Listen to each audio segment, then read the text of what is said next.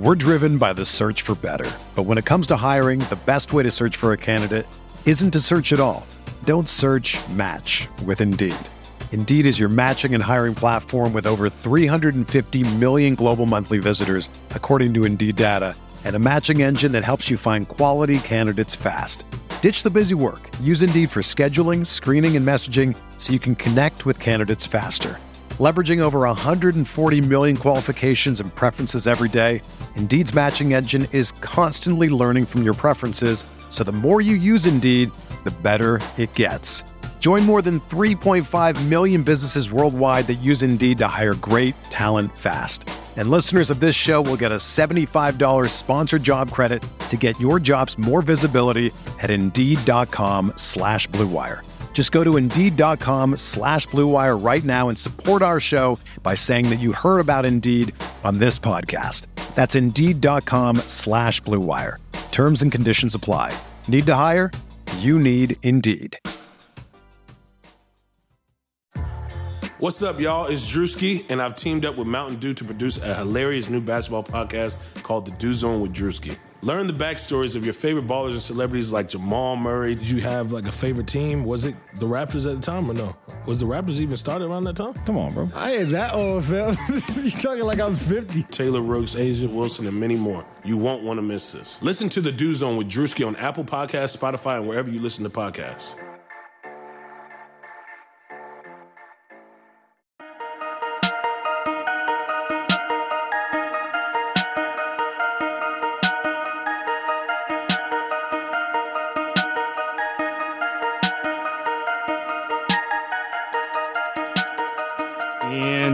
Welcome to Light Years. Sam Esfandiari here. I have a special guest today, formerly of The Ringer, formerly of SI, and host of the GOAT Greatest of All Talk Pod, Andrew Sharp. Sharp, how you doing, man? What's up, man? How you doing? Oh, you know, just watching these playoff games and just getting like PTSD frustrated over all the mistakes the Warriors made all season. Like literally every game. Like I'm watching this Jazz Grizzlies series and my my own popular take is like I really enjoy watching both teams. Like they do compete hard. It is kind of compelling. But I'm sitting here going, you're telling me the Warriors with a couple tweaks couldn't beat either of these teams, you know? So yeah. See, I was kind of hoping that you had like transitioned into sort of a relaxing phase after the season, after like seven straight months of stressing out and flipping out at the Warriors. But I can understand see, why. Do you see the size of this coffee? yeah, exactly. You got a lot of coffee. Um, it's Sunday morning in the Bay, and you're ready to rock. Yeah, I so I I am of two minds here. As as things have settled on the Warriors front, right. I do I do understand why you could watch teams like the Jazz and the War and the Grizzlies and say, "Oh my god, like the Warriors are really not that far off from like the Jazz who finished first in the West. Like if it had been Jazz Warriors, that would have been a close series that would have gone 6 or 7." Um but I also like with a little bit of distance, I feel like this Warriors season was pretty encouraging on the whole, um, particularly at the end. Oh boy, you're making a face. All right, but maybe I'm going to let you complete your thought before I react to it. so I feel really good about the leadership we saw from Steph all year. He stuck through a lot of ugly basketball and a lot of stuff that would have made other superstars like do a double take, start bitching at the front office. He didn't do any of that. And I, I really thought that was cool. And this and wound up being like my second favorite Steph season of all time. And then additionally, toward the end of the year, they figured some things out and found some guys who I think are going to be able to help them over the long haul. And uh, I, I think one of the things that they'll need to figure out um, is Looney. Looney's not someone you can really count on long term, and they're going to need like another big option. But like Juan Toscano Anderson was great. Jordan Poole came into his own as the season unfolded. Andrew Wiggins, honestly, like looking back, had a really solid season. And uh, all that bodes well for what's possible in the future. And I think that's what I wanted to see coming out of this season is like, how is Steph going to hold up? and can he can he like do it on his own? I think he passed that test with flying colors.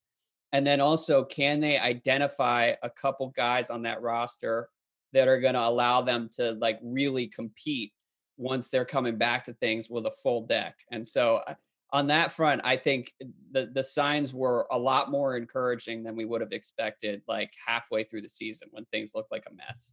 Yeah, I mean, so my, my frustration with it is all the stuff that was a mess in the first half of the season was just very avoidable.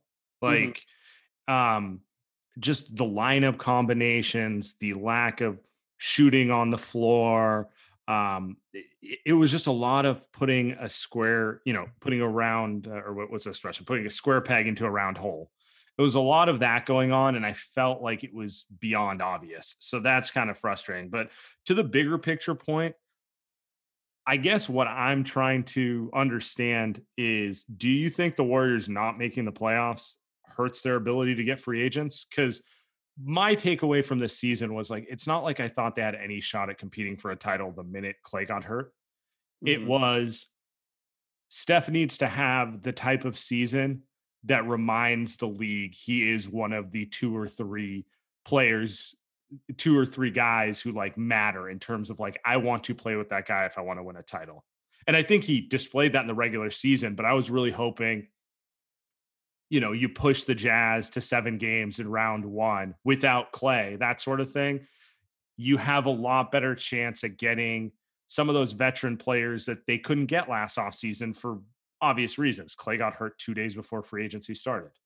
Yeah. Uh, I and honestly, had they played the Jazz, I probably would have picked the Warriors to beat Utah in that matchup and then lose the Clippers. And um, it's frustrating. And you look back at, at, some of the games they blew midway through the year, like they just lost a lot of really winnable games. Um, and even like to my Wizards, they were pissing away like super the fir- winnable. The, the first Wizards game was it, it was just like with the Wiggins foul on Bradley Beal. Dude, and I, I mean that was that was probably like the uh the apex of like what are they doing?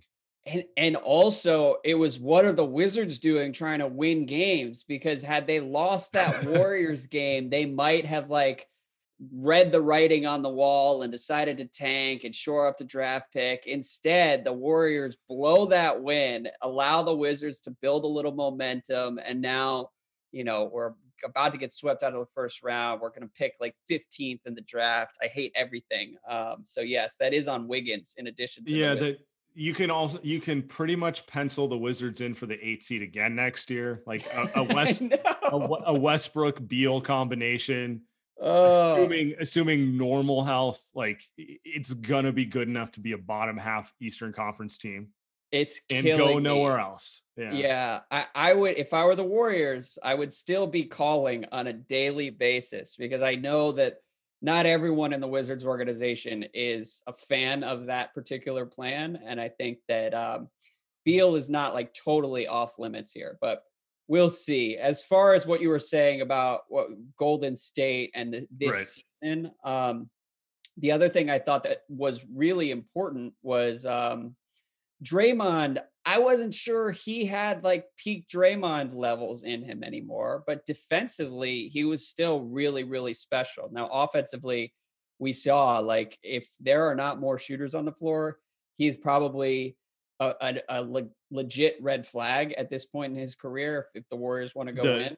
The bricked floater layup to, to yeah. win the playing game did doesn't do it for you. Ah, God, well, that and that was that was a really uh, important moment because he's been that guy offensively for a while, and it's easy to miss because he does do a lot of helpful shit. But at the same time, like teams are willing to just sort of give him whatever he wants and uh, and that and that makes the entire team easier to guard. So I'm glad that there was sort of like a snapshot for everyone to see, even if you're just like you don't really understand basketball. You can watch that one play with Draymond and be like, all right, this isn't ideal. Um, if you were to if you were to write a way in which Steph kind of doesn't make the playoffs but avoids the pylon, like the unfair internet pylon for like failing, the way the Warriors lost that game is probably like you could Steph's averaging 37 or 38 for like 30 games in a row. And then he gets Mhm. trapped at half court, gives Draymond the easiest layup of all time.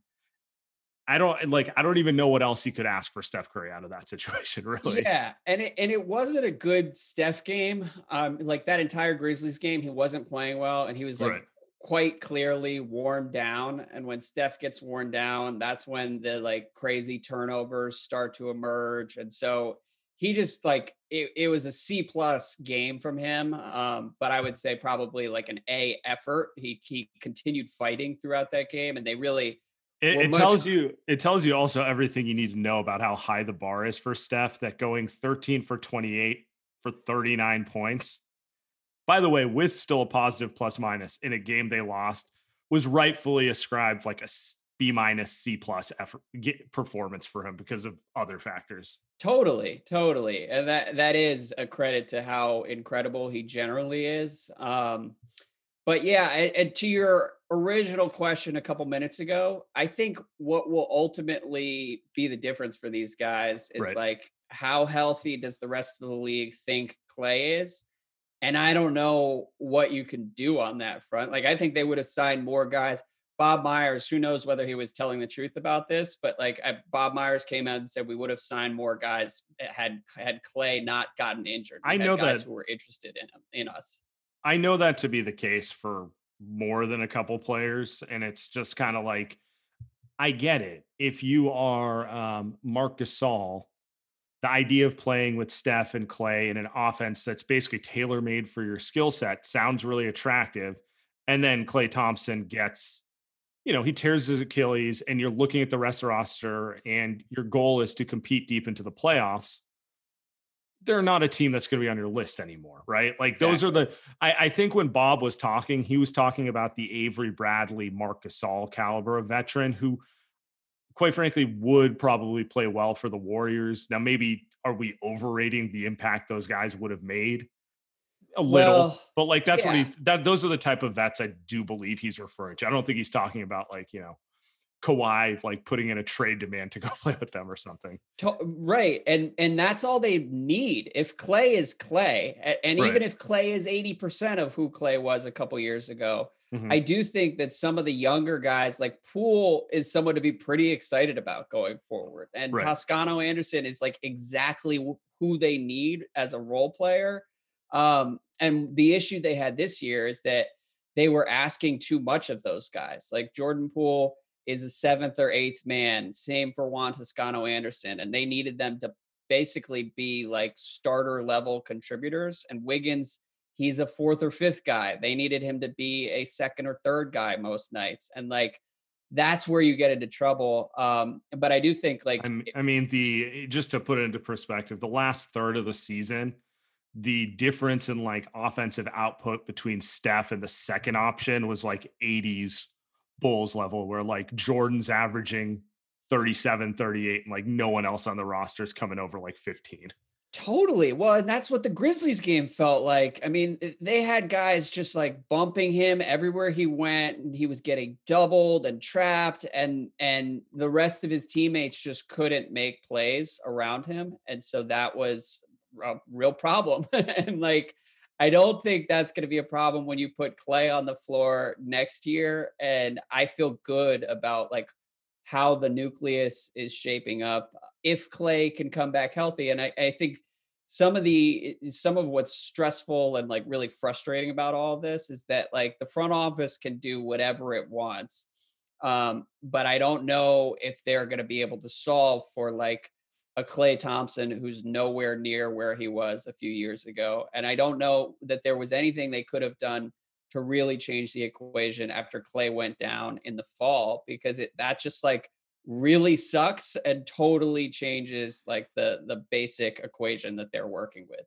Yeah, Seth uh Seth Partnow said I wonder what the Warriors would have done if Klay tore his Achilles a week earlier. Mhm. Um, and it's silly as that sounds, it's like literally it happened on draft night. They didn't even have confirmation it was torn at the time of the pick. It was like uh and and as everyone remembers, you know, the draft was on a Wednesday, free agency was on Friday, and camps opened the following week. Like it was a weird, it was I don't necessarily fault them for how the season's roster started. My issue would be more like they should have been trying to make more marginal moves to see if they could find more players throughout the because it was going to be a lost year no matter what. Like I look at I brought this up to Andy a week ago, but like the Houston Rockets could not have had a worse season with like the James Harden demanding out in the middle of, mm-hmm. you know, like on Christmas. But like they their season basically was over before it started. And in the process, they turned over God knows how many players. But while that happened, they did stumble upon a few pieces that may be something for them going forward.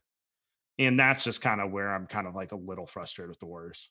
See, all right, but don't you feel like the Warriors did finally stumble on those pieces? Like Poole and Toscano Anderson are are pretty awesome going forward, and they don't need that much more than like a couple young guys and then a couple veterans that they can sign this offseason to pair with that. Core. I get I guess I'm just more pessimistic on where Klay lands post injury. And it's not that I don't he's gonna be able to shoot the ball. That's not an issue.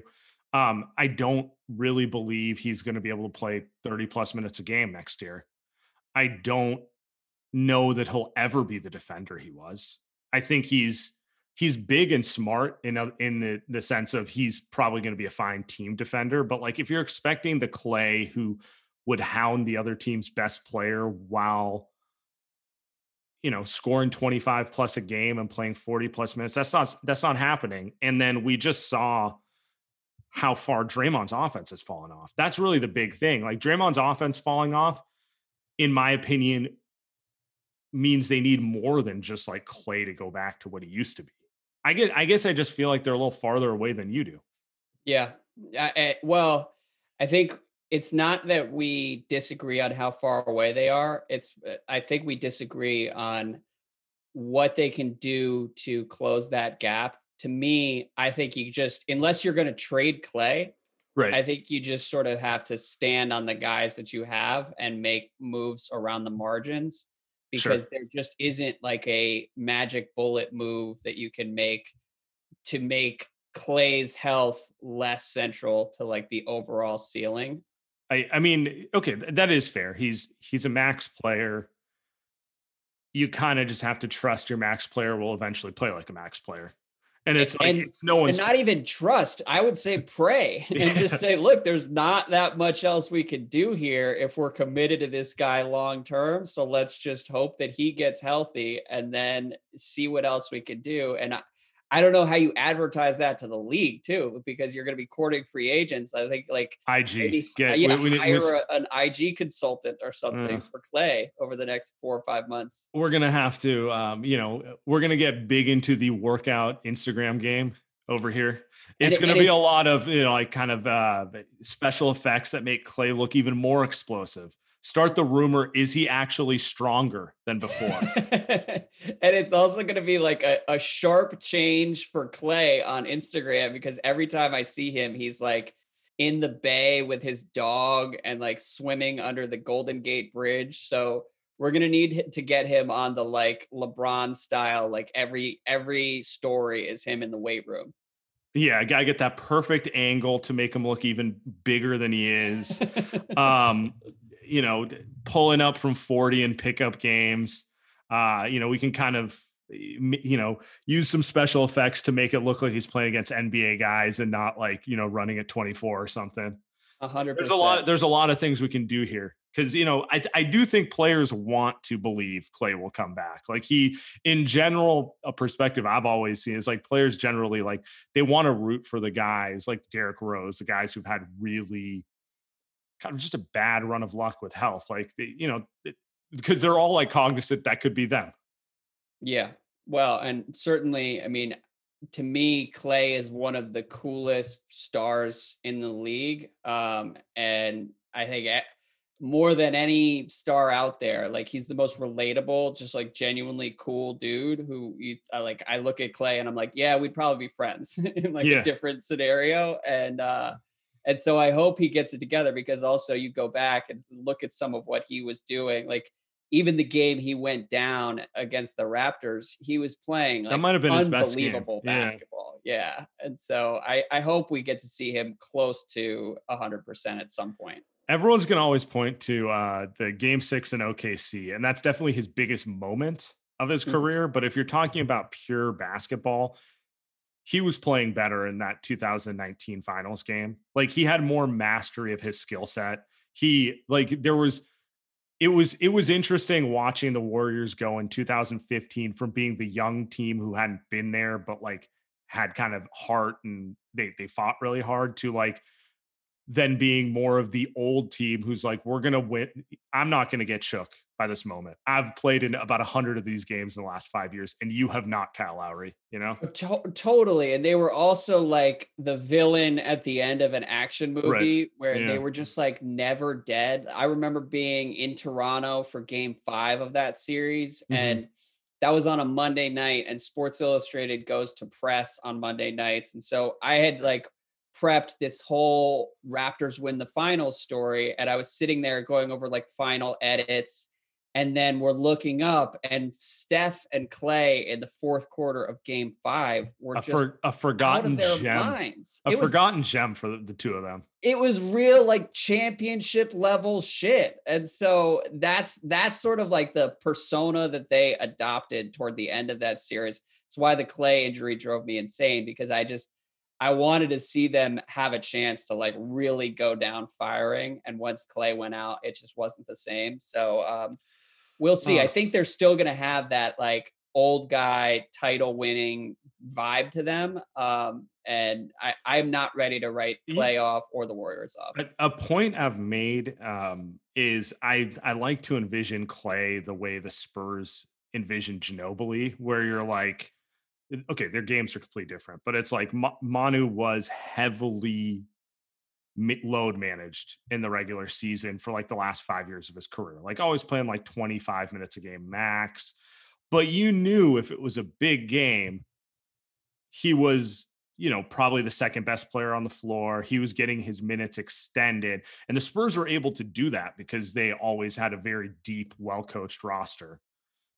For Yeah. the Warriors to come back, I, I, I just, I just hope there isn't the plan to like, all right, Klay, we're we're gonna try to get you up to 30 minutes a game within a month or two, that sort of thing. Like there needs to be this idea that like that stage of his career is gone and he's Mhm. kind of an overqualified role player who is asked to do more in big games because he's capable. Like it, it's it'll be a lot easier for him to go up to like 35 minutes if it's like a you know, it's a May Like or in the playoffs. six. Yeah, Yeah. exactly. Not like, 100%. you know, not like, you know, Tuesday in January against the Sacramento Kings. And that's Which- where it's like, can they build a roster that allows Klay to kind of take that role? Yeah, well, and, and can they get Poole and Wiggins to a place where like you can give them a little bit more responsibility and not have like the whole thing turn into a complete mess? yeah. And I don't know. Um, I mean, where are your Wiggins trust levels at after the last seven months or so? Um, I'll get to that in a second, but it's like just to tie on to it. Steve Kerr is already talking about how excited he is to have like Klay run with the second unit with Wiggins and Poole. He thinks that like dynamic for second units could be really good, which I agree with. But then he's also talking about like starting Klay. And in my mind, I'm going like, okay, there has to be minutes where Klay isn't on the floor in your in your planning, you know, because it's like it's it's very easy to see all the cool things they can do when they have Steph and Klay together because we've seen it for a long Yeah. time. It's like, can they build something where Klay is not central to everything they do? It's also going to require, uh, it- like, I'm sure Kerr struggles with it, and I even struggle with it. Like, for the longest time throughout this light years Warriors run, Right. Klay is the guy who's been superhuman. And so he, like, Iron Man. Yeah. yeah, like Steph would get these little ticky tack injuries along the way. Draymond was hurt like to some degree for basically every season of that title runs. Uh, and Definitely then, the last three. Yeah. Totally. Like he's like dragging his shoulder around. And Klay, it was just like no matter what happens, throw him out there. He's good. He can play 35, 40 minutes a game. He can guard the other guy's best player. And so I think everybody's going to take a little while to sort of adjust their expectations and uh, account for Right. like the new Klay reality. Um, but they'll get there. That's not a problem. Yeah, because like the last thing I want to see is them overexert Klay and he he get hurt again. Like I'd rather watch 25 minutes a game of Klay for the next five years than what the reality of him trying to play 30 plus minutes, which is like we just watched it with uh, Kevin Durant and John Wall, who by the way had much longer layoffs and didn't have two back to back injuries. It's not like those guys didn't look like themselves. It's that they did not have the their bodies did not have the capacity to play 35 minutes a game for the duration of the season. You know, you start Yeah. like, and that's kind of where that's kind of where I'm at. Like it's you you juxtapose that to someone like Rudy Gay, who by the way, I would bet money will be on the Warriors next year. Um, but like is, is that for- a good thing? uh, it's just a thing. Um okay. uh what I was gonna say I don't know how to feel about Rudy Gay at this point. He had some pretty rough possessions toward the end of uh the He's- Spurs he's- Grizzlies. he's not- game. he's not to Bazemore levels of like in 30 I trust, but he's like tier two. Okay. you know, Curry Army. So I do think there's a good chance. Uh, I don't think he's going to get paid much this offseason. So he he might he might fall into that vet who's willing to maybe leave one to two million on the table to like go play with Steph type of player. Well- anyway, with that said, he um I think they've managed his post injury his post Achilles career perfectly because he doesn't really get hurt anymore, but he also has never exceeded 30 minutes a game since he Mhm. got hurt. He used to be that guy who played like 40 minutes a game, right? Like he, you know, different player, but like same way with Klay. It's like when Rudy Rudy Gay was just never hurt, he was always on the floor, right? Now now he's at that like we're going to get 25 good minutes out of you every night, but you know, it's it's a long haul. Well, so let me ask you because to that end, we're talking about the because I I agree that that Klay, like the ideal spot for him is like 25 minutes a game, whether he's starting or not. Like he Sure. shouldn't be playing more than 30 minutes. Um, and the implication then is that like the Warriors need a lot more around him to to really like compete at the top of the league. Right. But I also look back at the final two months of the season and look back at how good the Warriors were and say, I don't know, like as soon as you removed Wiseman and his defense from the mix and they started moving the ball again, there was more space on offense. Like that team looked pretty awesome. Is it and is it is, but is it reasonable to ask Steph Curry to average 38 points per game on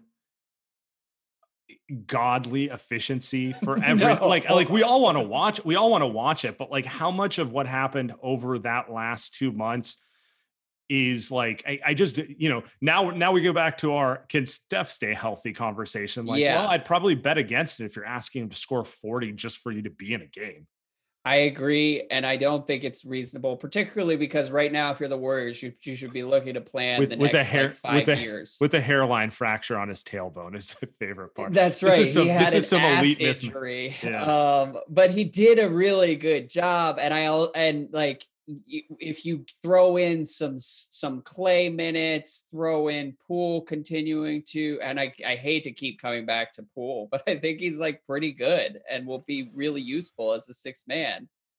I, I see what you're saying. It's like you're you're not going to find that one guy to give you 25 points, but if you can find a handful of guys who can on any given night give you 20 and are probably going to average around 10, Exactly. Like then you've got the true strength in numbers. a couple guys who are giving you like 16 off the bench every now and then. Right. Like it doesn't have to be Paul George giving you 30 alongside everybody else. I, I like they don't need that much in order to say, all right, Steph, we don't need 38 tonight, but we'll 20 give we need 20. 27. Yeah, exactly. exactly. And then they they might be okay. I just it's really hard to gauge because look, the final 6 weeks of the season, it was a long season. Half the teams weren't really like engaged on a lot of nights and maybe maybe what we saw from the Warriors was sort of a mirage. But they did start to look like that like they were a much better defensive team. and the offense started to look like it had during some of the like pre KD days in Golden Yeah. State. And um, all of that is like encouraging in terms of what's possible. Now, how do you factor Wiseman into the mix? That is its own question. And I don't know what their plan is on that front. So um let's let's let's table the Wiseman thing for one second. I actually wanted to ask you about this earlier, but we got derailed. Um is this the worst roster you've seen an MVP player, caliber player play with? Hmm. Uh, I asked Golliver this a month ago, and What did Ben say? He was he- he was bouncing between this the 06 kobe lakers and um some of the first uh first stint Cavs teams around LeBron. So like maybe the 07 to 10 rosters and stuff like that. And those were really the only ones we could think of because we were not trying to go back like to a pre uh you know, pre Michael Jordan era or something like that. We're millennials. We we are starting our basketball history at like 2002. Um, as far as within that time frame, yeah, I mean, like the LeBron teams were worse. like, there's no question about it. He was out there with like Boobie Gibson and Mo Williams, and um, Eh, I mean, Big- I I would I would love Big Z. Just give me give me give me Big Z. Big Z is everything I want, which is a big man who can shoot the ball. Oh man, I wa- I watched LeBron in 2006, I believe it was. It was Cavs Wizards um in the playoffs. It Okay, actually, LeBron those- like Those those early uh yeah that that one against Gilbert Arenas that was a horrendous team. I'll it was a horrendous team, and LeBron ripped my heart out in Game Six of that series. And I was sitting next to Big Z's family at the Verizon Center in DC, and they were just going nuts the whole time. All part of a nightmare for me.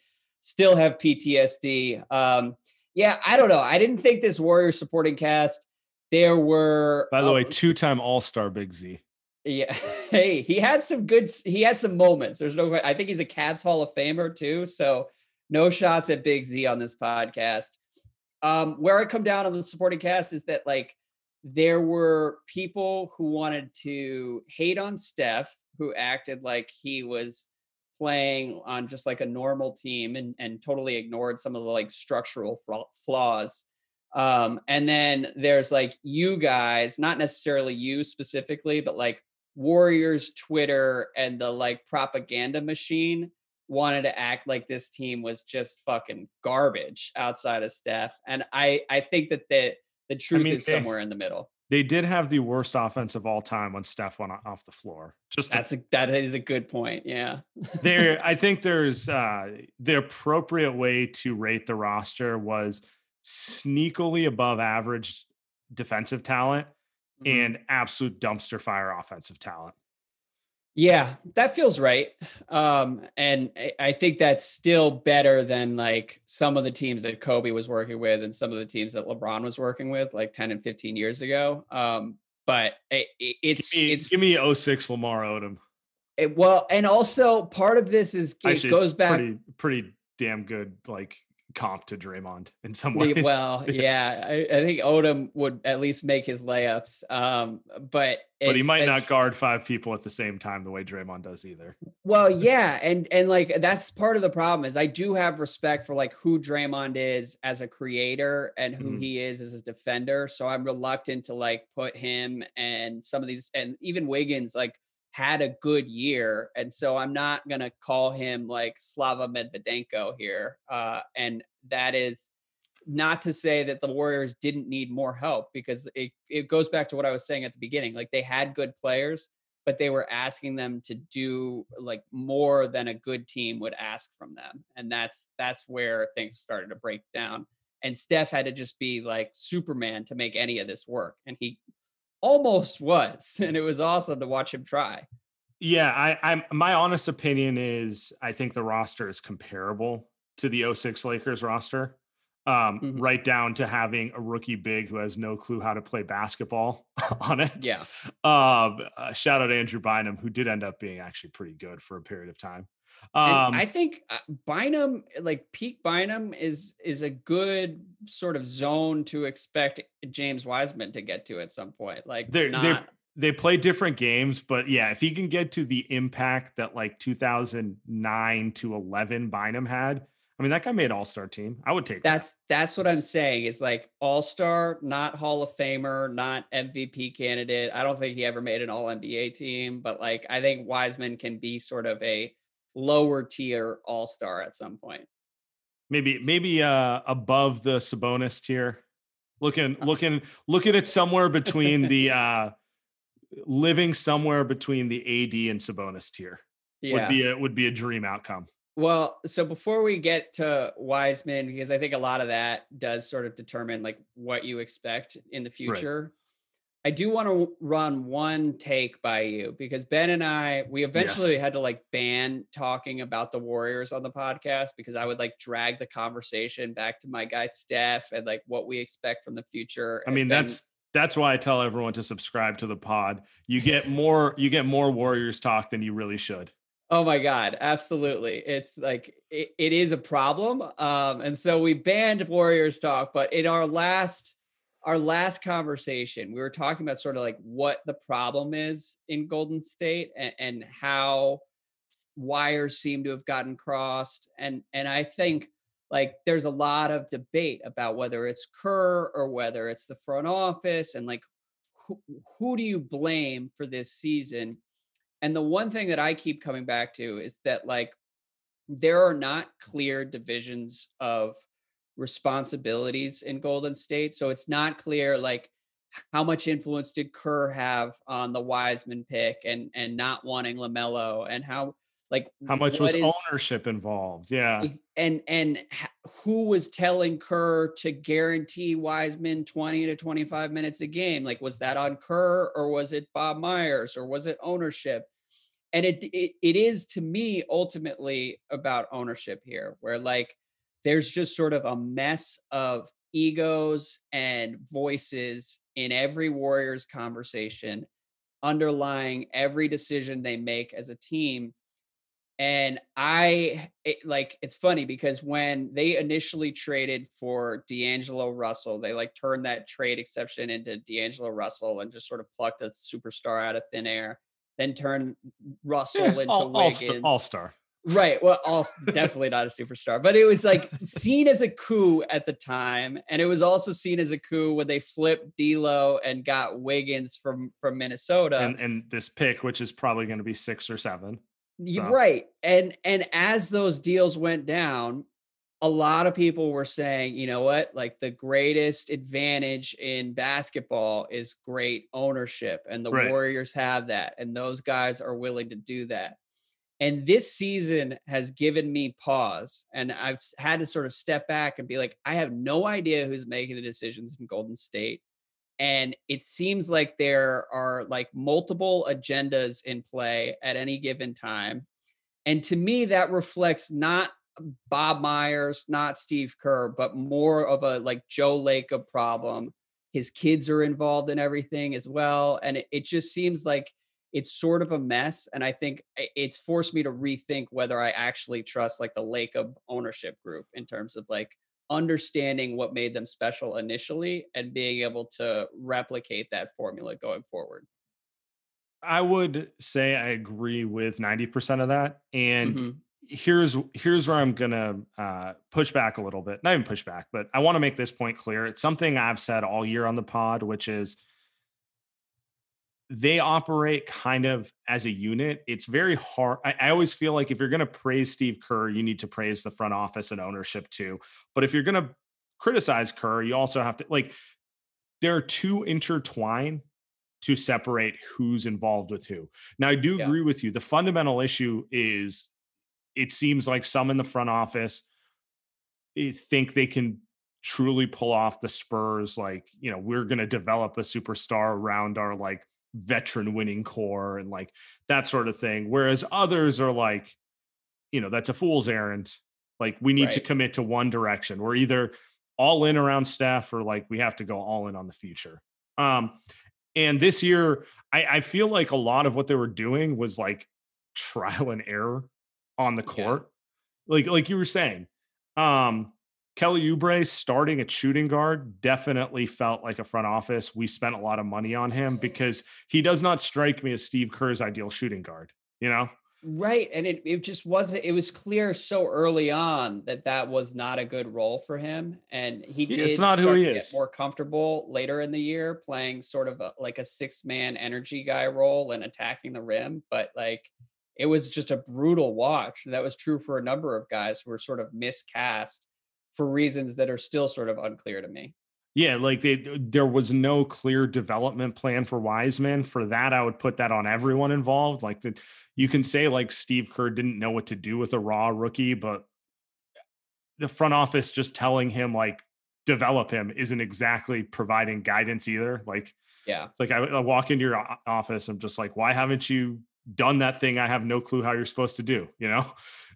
So. Yeah, and even when they drafted him, like before they drafted him, actually, I I said if I were the Warriors, I wouldn't want Wiseman because you're trying to compete, and this is when they expected to have Klay there as well. Um, sure, but eh, like big men in general take like three or four years to really learn like the intricacies of defending at that position and it's really really they have difficult. more responsibility it's like exactly so. And and so Wiseman was just totally lost on that end all year, which in retrospect was foreseeable even when they drafted him. And it, they didn't seem to have any sort of plan to like account for that and account for like the massive blind spots that were always going to be part of his game.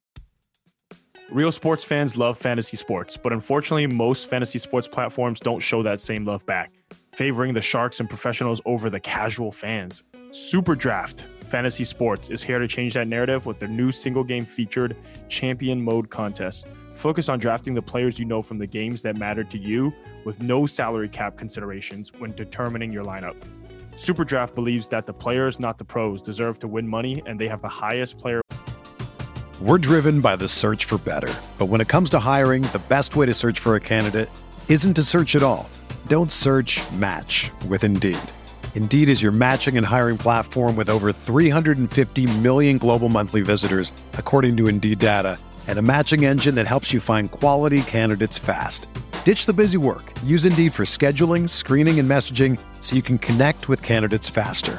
Leveraging over 140 million qualifications and preferences every day, Indeed's matching engine is constantly learning from your preferences, so the more you use Indeed, the better it gets.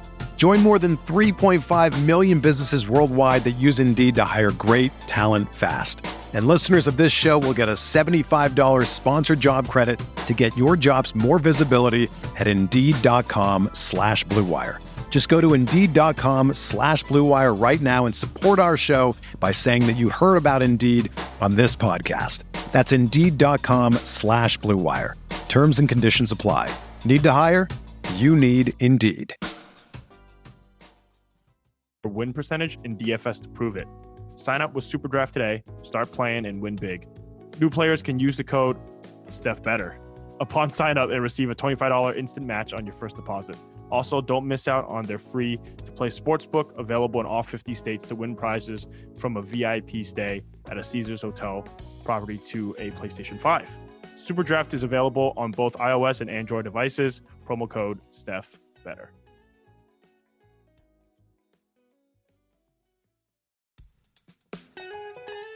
Look, no one's perfect. Even the best baseball players strike out with the bases loaded. The best golfers sometimes three putt with the tournament on the line. So if you feel like you're coming up short in the bedroom sometimes, it's perfectly okay. But if it's bothering you, there are options. Go to roman.com slash light years now. With Roman, you can get a free online evaluation and ongoing care for ED, all from the comfort and privacy of your home. A US licensed healthcare professional will work with you to find the best treatment plan. If medication is appropriate, it ships to you free with two day shipping. The whole process is straightforward and discreet.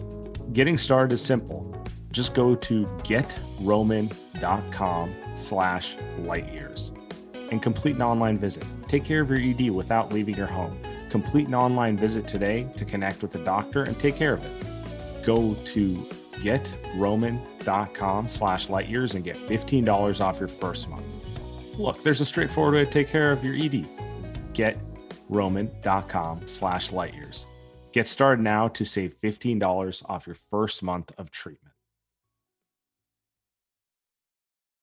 So that kind of brings me to the Wiseman topic, which is going to be the topic all summer. There, there's a segment of people who think that the Warriors are not shopping him. And I just, his name isn't appearing in thin air, just like D'Angelo Russell's name wasn't appearing in thin air for six months beforehand. I don't know that the Warriors will trade Wiseman. In fact, if I had to bet, I'd say they won't. But to say that they're not like listening and doing certain things, like every reporter is not just making that up off a whim. And you you know that probably better than anyone, right? Like the Sure. the reason you hear his name in the no, in the news is because there is smoke there, right? Um, yeah, definitely. And uh, honestly, like you, you got to talk to Andy, the minister of propaganda for the Warriors, and start cooking up some highlight videos of Wiseman to try to sort of like boost his value over the next couple of months. So when you say you don't think that they're going to trade him, is that because you don't think they'd be willing to trade him for anything less than another star to sort of complete this core for the next three or four years? Yeah, I think they need someone who has. They're saying they're only going to trade him for a Giannis Embiid caliber player. I'm calling BS. I'm calling BS on that, but you know, just to be clear, I would be okay with that. Um, absolutely. Uh, well, so that's what frustrates me about the Lacob regime in general is like they sort of re- they really struck gold with KD, and I think that they think that they are going to be able to recreate that. one one thing one thing I will point out is when Lacob took over, he adamantly was saying he would not trade Monta Ellis. Hmm. And then it was adamant, will not trade unless it's a superstar. And they end up trading him for Andrew Bogut, who's not a superstar. He's just like an effective winning play. At least he was at that time, right? yeah, And so that's where I am. You know, I, I'm I'm calling a little BS that the line of what they would trade him for is a superstar. I think they do need someone who has like all starish caliber impact. You know, right. um, I just don't think it's you know like unless I'm getting an MVP. I don't think they're they're setting the line at like you know no one who's uh, you know Embiid or bust, for example, right? Because then they definitely won't get a trade. Honestly, I don't know who the Bogut level player is, but that's who they should be seeking with Wiseman. And um and it- a name that gets thrown around a lot because there are, have also been reports that the other the, the other side is interested in going in this direction is Pascal Siakam. yeah. Um, the warrior he is a Warriors type of player. You can Oh, see yeah. why. Um, and some people think Toronto may just want to hit eject and like getting like a prospect haul for him. If you're gonna, if you're just gonna say it's over and maybe Kyle Lowry goes somewhere else and they're ready to like do the rebuild thing, that's potentially a name. do you put up the lottery pick this year alongside Wiseman in a deal for Siakam? I probably would. Yeah, because I don't know that there's a huge talent gap between like the seventh and the 14th pick. So, Agreed. and if you're not going to put up a lottery pick, you're probably going to have to put up like a bunch of future stuff, which scares me because of the age of the Warriors core. Like you, you, you start kicking picks in 2025, 26 down the road to I mean, I think Steph has four to five more like all star caliber years, at least with a couple of them at like this level. But you don't know that. And secondarily, like, I mean, you just don't want to be in that situation where it's like, well, we traded this pick and we're really hoping 36 year old Klay and 38 year old Steph can keep us out of the lottery. Yeah, it's funny too because I think about that with the Lakers, and the Lakers are definitely uh over leveraged, and like the bottom is going to fall out somewhere along But at the line here. at least Anthony Davis is 27. I mean, True, they and not only that, they they're the aren't prote- Lakers. Yeah, they aren't protected from him getting hurt, but like from a reasonable standpoint, if you're giving away picks between his age 27 and 32 season, as long as he's on the floor, it's not going to hurt too much. That's true. And also, I, I have to remind myself that, like, they even if LeBron falls off a cliff, they'll be able to give $40 million a year to some superstar who will want to come play there because they're the Lakers and shit just like works out for that franchise. And they already have one superstar. It's like, I'm going to the Lakers and they have Anthony Davis. So they're yeah. automatically going to be the most attractive destination for any playmaker right? Like right. I get to play with that big man who will just like get me 10 assists in my sleep and then, you know, we'll get role players because it's LA. Totally. So I have to electroshock myself and remind eh, like that that is a stupid concern to have. It's not a stupid concern if you're Golden State because like if the bottom falls out with the core here, it will be nice to have picks in like 2026, 27. Um, absent that though i i totally agree that like you should go all in for the next couple of seasons and see what you could do giving these guys as much help as and, as you can give them and rookies are not going to help as much and so that's that's really what the debate is here because i actually most people think wiseman will be a good player there's yeah. differing levels to how good like are we talking Clint Capela or are we talking Anthony Davis? Like those are two different things, right? Um, well, it's probably so, somewhere in between.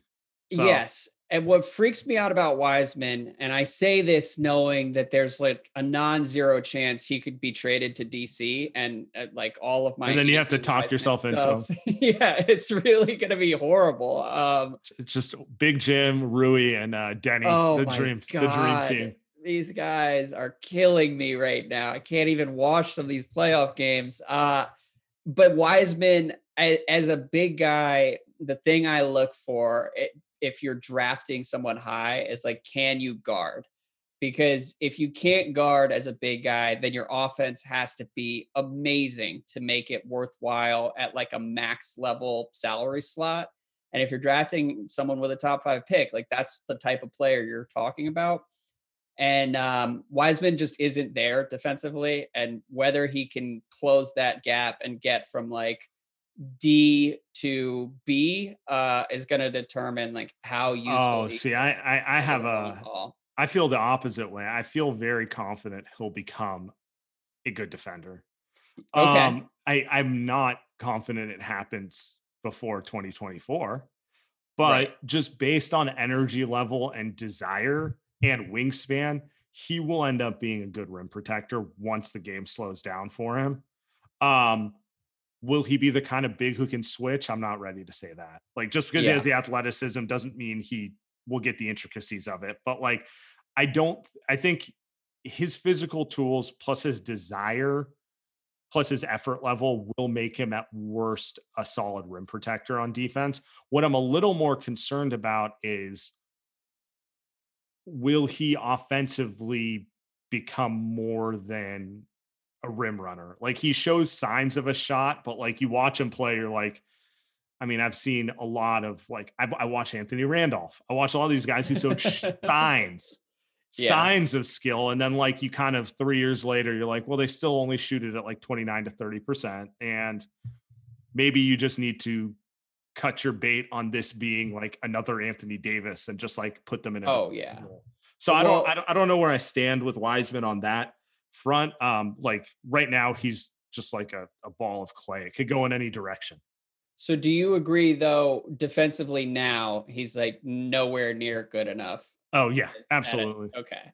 Because uh, yeah, I think he does do a lot of like helpful stuff offensively and you you do see these flashes and I like I would feel good about betting on some of those flashes turning into like reliable skills that mm-hmm. make him a plus offensive player over the long haul and just like a really good like we said like mid-tier low tier all-star um but it, it, to me it's like how quickly can he get up to speed defensively and that's the question if i were the warriors i might have seen this season and just sort of pressed eject and say all right like we do actually believe in who this guy is going to be. We just don't think he's going to get there defensively in time for us to like win titles as Steph's window is closing. And that's a hard thing to decipher from uh, the Warriors because as much as so we were talking earlier about how they don't seem to be on the same page. But one thing that they are always on the same page about is they keep things in house pretty Yeah. well. Um, they would be talking up Wiseman whether they wanted to keep him or trade him. So I can't tell if they truly feel like he is a season away from everything clicking and they really think like they have an Anthony Davis light or something like that, or this is Joe Lacob salesmanship because he talks the same way about every player in this capacity. Like he talked about Monta Ellis like this. He also talked about um, uh, who Klay Thompson like this. You know, one they Mhm. traded, one they didn't. Remember, like I remember the Kevin Love for Klay trade stuff. It seemed like a no brainer, right? Like it seemed like at the time, it's like, on in what world is Klay Thompson going to ever be better than this like 30 point, 20 rebound machine that Minnesota has? Yeah, and I wonder whether the people in the front office now would make the same decision that the front office made then and whether they would have enough appreciation for like the nuances of Right. what made Klay and and Steph special together. That's a scouting. Off That's a question of if they're still as good at scouting. exactly. Yeah. And and also like there's just a lot of gray area with some of this stuff um that like whether Jerry West probably gets too much deci- too much Sure. credit for that decision but like the Jerry West like qualities are really important and they've been absent in Golden State. one thing one thing Jerry West has is clout to tell Yeah. an owner he's wrong. Um, you and I both know how that power dynamic works. It's easy to criticize it. Are you actually going to sit in there and tell your boss he's wrong? You know, it's not Right. easy. It's not an easy job. And like, if we know one thing about Joe Lacob, it's uh, that he's he's brash and he's pretty aggressive. So he's not like I mean, he it's it's not the easiest person probably to, you know, convince when he has his mind set on something that maybe he should reconsider it. So all, all that is to say, like, how many front office people have that Jerry West, like, I don't care who you are, Mr. Owner, you know? Yeah. Like it's well, and Jerry West is also just like so ridiculously blunt. Like I, it was my favorite parts of Ethan's book were when Jerry West is like talking about uh Harrison Barnes. And Oh, think yeah. he was like can't shoot, like his feet are all fucked up. And like just Yeah. like this is Barnes when he was like a key part of the core. And, and Jerry young, and there were still a lot of people who believed like there was a lot more upside in him. Yeah, a lot more people believed than didn't. And Jerry West was just like, nope, this guy doesn't have it. Next, we got to figure something else out. And that's like an important perspective to have uh, as you're building a team. I can I go off the wall on one other topic Sure. before we uh, close it out? So Justinian Jessup. What do we know about my guy in Australia? Because I think he could help too. I, I Is the Aus- is the Australian league the most undervalued league in the world? I don't know, man. I think all teams out there should be looking for one of these like six three white guys who could just take. Oh, like, he's six six six seven. okay. Well, take that. Is is he a white guy? I have no idea. Actually. Yes, yes. okay. He Well- is. Um, I'll say this about him: he knows who he is as a player, and he's just trying. He's trying to follow the Duncan Robinson route, which is to say, "Look, man, no one in the NBA is hire. You know." going to employ me to be a lead playmaker, to be running pick and rolls. So I'm just going Uh-huh. to master the art of coming off of screens and shooting off of screens and all that sort of stuff. So I do think there's potential for him to be a uh sorry, um a sneaky piece for them. It- It's Yeah. I just the thing I struggle with is like cuz I've watched a few of his games. By the way, the NBL is just a plus presentation, mostly because the commentators they call the game like a soccer game.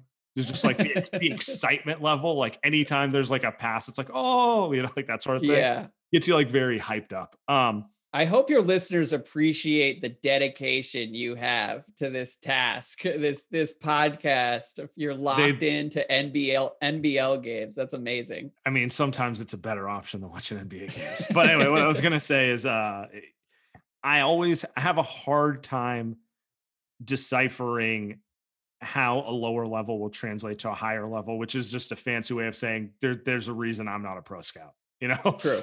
Um, he looks like he can be in that Duncan Robinson mold of um, where everyone's like, well, why didn't we take him after the 15th pick? Because at least we know he can do something we need. Well, and to me, eh, like we've talked a lot about the options that lay before this front office and like a lot of different sort of choose your own adventure things and it's going to be really difficult for them to to make some of those calls and they're going to have to just sort of like gamble and cross their fingers um but one easy win for any front office in the league seems to me to be just like go get 3 of these journeyman shooters and see which one sticks and like uh, Garrison right. Mathews for the Wizards is six two, and but he's actually like pretty useful as a shooter who like puts pressure on the defense. And he's the worst possible version of one of these guys. Duncan Robinson is probably the best type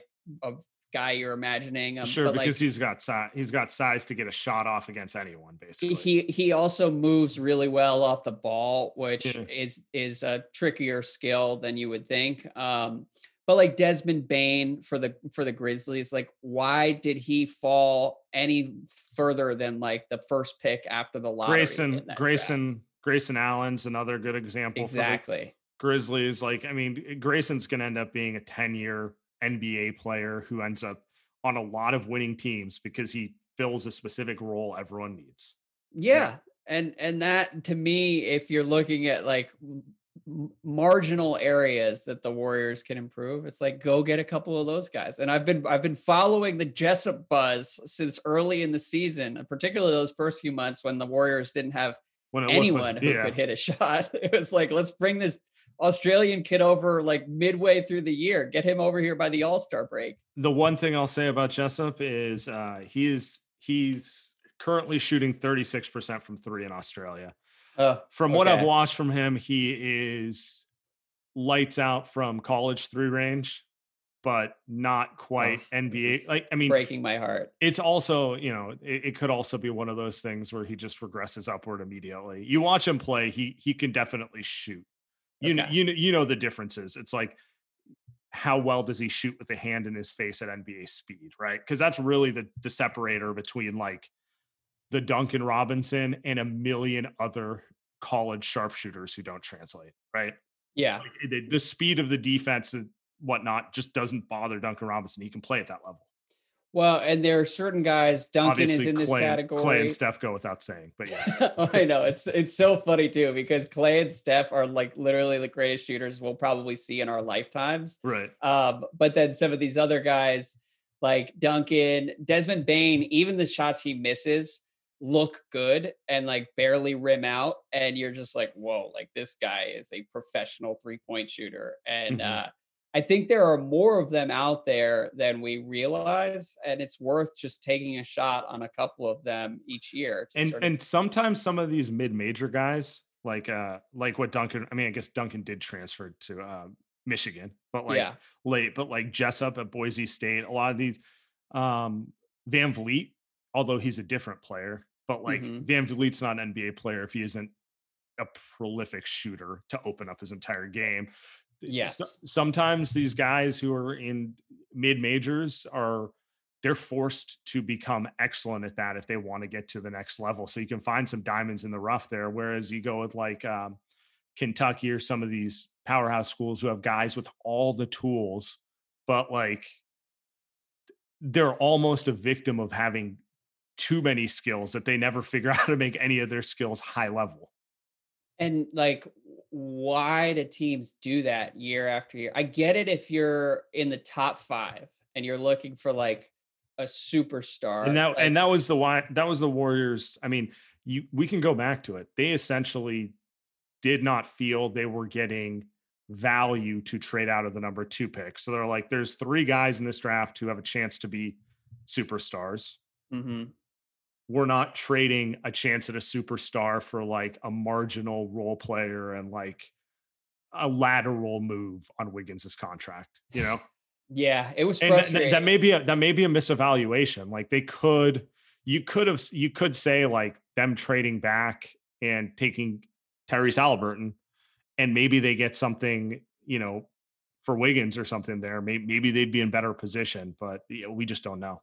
It was the worst possible year to have like the number two pick. Um, I feel no sympathy because the one time the Wizards got the number one pick was Kwame Brown. Actually, they also drafted John Wall. That worked out fairly well. Um, but uh, but yeah, it was it was brutal because past eh, really even the top three, like it was a total crapshoot. Anthony Edwards looks great, Lamelo looks great, but like on draft day, nobody Right. had any idea what those guys were going to turn. Well, and into. it, you know, it's like you didn't have a pre-draft process to allow GMs to fall in love with them either. That's like yeah, that's like the biggest thing. Like we didn't.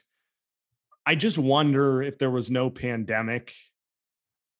Eh, do- is there more noise for Lamelo? Do more teams want to trade up for him because maybe there's better film and stuff on him? I mean, a lot of this is like the, the Warriors were expecting to get back normal second pick value in a trade, and they Mhm. weren't getting it because it's like, all right, the, you know, Anthony Edwards looked mediocre at Georgia. Lamelo played 10 games in Australia a year ago, and no one's really seen him since. And Wiseman played three games. You know, it's just like it was you know, crazy. It's hard well- to talk yourself. It's it's hard for a GM to make the if this doesn't work, I'm fired type of trade for one of those guys. hundred percent. And you go back to Lamelo, and like I was way off. I did not think that he was going to be that special. But like, this is why I struggle with with crushing the Warriors. Who knows who made the decision? Who knows why they made the decision? But me, like amateur draft nerd, sitting at home, I look at it and I'm like, well, this mm-hmm. guy could not shoot and fucking quit on his team like after 10 games in Australia. And his his brother has been a streaky shooter his entire career. So like why do i trust the jumper? And if i don't trust the jumper like why do i trust this guy turning into like a real star? Defensively he he was a mess eh, as a prospect and was a mess for the hornets so like i don't know there were just a lot of red flags and um like you said teams had like very little information to try to re- resolve any of those questions Yeah, I think I, I just want to get this out there before uh before we end the show. But it's like I think the two things I was wrong about on Lamelo. Um, one, the shot is just so much farther along than I thought it was. And I think we both agree if he's shooting 25% from three, this season's far less interesting for him. But he's shooting 35 to 36%, which opens up his entire game. And like that's the part of his the part of his game that's you know elite is his ability to play make on the move, right? mm-hmm. And like all of that, just making the shot is what opens it up. Period. Right. big time. Um, the second thing I did not realize, like in Australia, I, he just kind of felt like a guy who was just chasing his numbers. Whereas I'm watching him on Charlotte, and like he has that Curry esque like charisma with his teammates, where you're like, no, this guy has that like special it quality. I did not know if he had that because based on what I'd seen in other places, he struck me as one of those guys who was like, to take him a few years to realize you you know there are more important things than getting a triple double right Yeah, it was such a good take, and I think it came from you like halfway through the season. But Mm-hmm. I completely agree. the The most shocking and most impressive part of Lamelo's season in Charlotte was how much his teammates seemed to enjoy playing with him, and and that bodes really well for like who he's going to be going forward because everyone on the Hornets was on the same page, and you had a lot of guys on that team that were like trying to get theirs as well, whether it's Terry Rozier or Right. Devonte Graham or whatever. But like the chemistry among that group seemed to be really good, and uh, and I think like that's not how I expected m- multi-year veterans to respond to to any rookie much LaMelo. less much less the kid who'd been on a reality show from 15 you if anything i thought he would have got the opposite response from veterans or they're just like oh brother you know Well, and it's not only that, it's like pulling up from 30 with a janky jumper that is not Right. gonna fall. And like I just didn't expect guys to tolerate that. But uh, but he was hitting jumpers. And then he also like seems to play with a, an energy that's like pretty infectious. Yeah there's only a handful of guys in the league at any one time who have it and he has it and um you know like obviously we've we've been spoiled with steph having it but at some point they're going to need to find someone else who has that kind of juice you know Mm. Um, does Trae Young have it to you? He goes back and forth with me. Oh my God. Trae, like, there's so many people who hate on Trae that bother me because they are very, there's like a whole wing of the basketball media that just like reflexively hates on guys like Trae Young and like Devin Mhm. Booker the last several Yeah. years. The people who just like as- assume that those stats are empty and that there's like not anything to get that excited about. Overreact to body language from teammates. See, they don't like playing with him Exactly, because like. DeAndre Hunter, you know, slumped his shoulders on a Well, possession. And frankly, a lot of people were down on Trae because they were so high on the Luka deal right. that they were like, "Oh my God, why would you ever take Trae Young in a trade for Luka Doncic?" And so Mhm. people have been like slow to give Trae Young some credit that he probably deserves. But then I watch him, and he's like foul hunting, and it just it gets old pretty quick uh and i just i can't i can't decide whether i really like this dude or whether he annoys the hell out of me but um i don't know he's been he's been excellent through the first couple games of the playoffs so i have no complaints on that front Yeah, and well, geez, we can keep going on this, but I think we should probably wrap it here. Let's let's take this back to James Wiseman. What would be your line of demarcation for a trade for him if you're the Warriors? um i mean i would trade him for just about anything Oh, over wow. the next Oh. couple months i i don't know i mean i think you can get some good value for him um and, and beyond that you should not expect to you get a do- star for him Would you do like Miles Turner? yeah Would you do a player who's worse than Miles Turner? uh Maybe. I mean, like I'm not I, like Felicio Oberto for the Bulls. I'm not trading him for that. uh, but like I, I would trade, I would trade Wiseman for just about anyone. In large part because I think it would benefit both sides of the relationship. I, I think Wiseman will thrive in time somewhere else, but Wiseman in Golden State is going to be a problem that continues to sort of like put a ceiling on what they can do and um and that is not a shot at Wiseman so much as just a reflection of where the Warriors are and what they need right now. Yeah. Okay. We'll end it there. Sharp. Appreciate you. Uh, Yeah, check cool. check out Greatest of All Talk podcast. Go to goat.supportingcast.fm if you'd like to subscribe. Uh, always a pleasure to just sort of check in on a quarterly basis with you guys. tell tell Andy I missed him.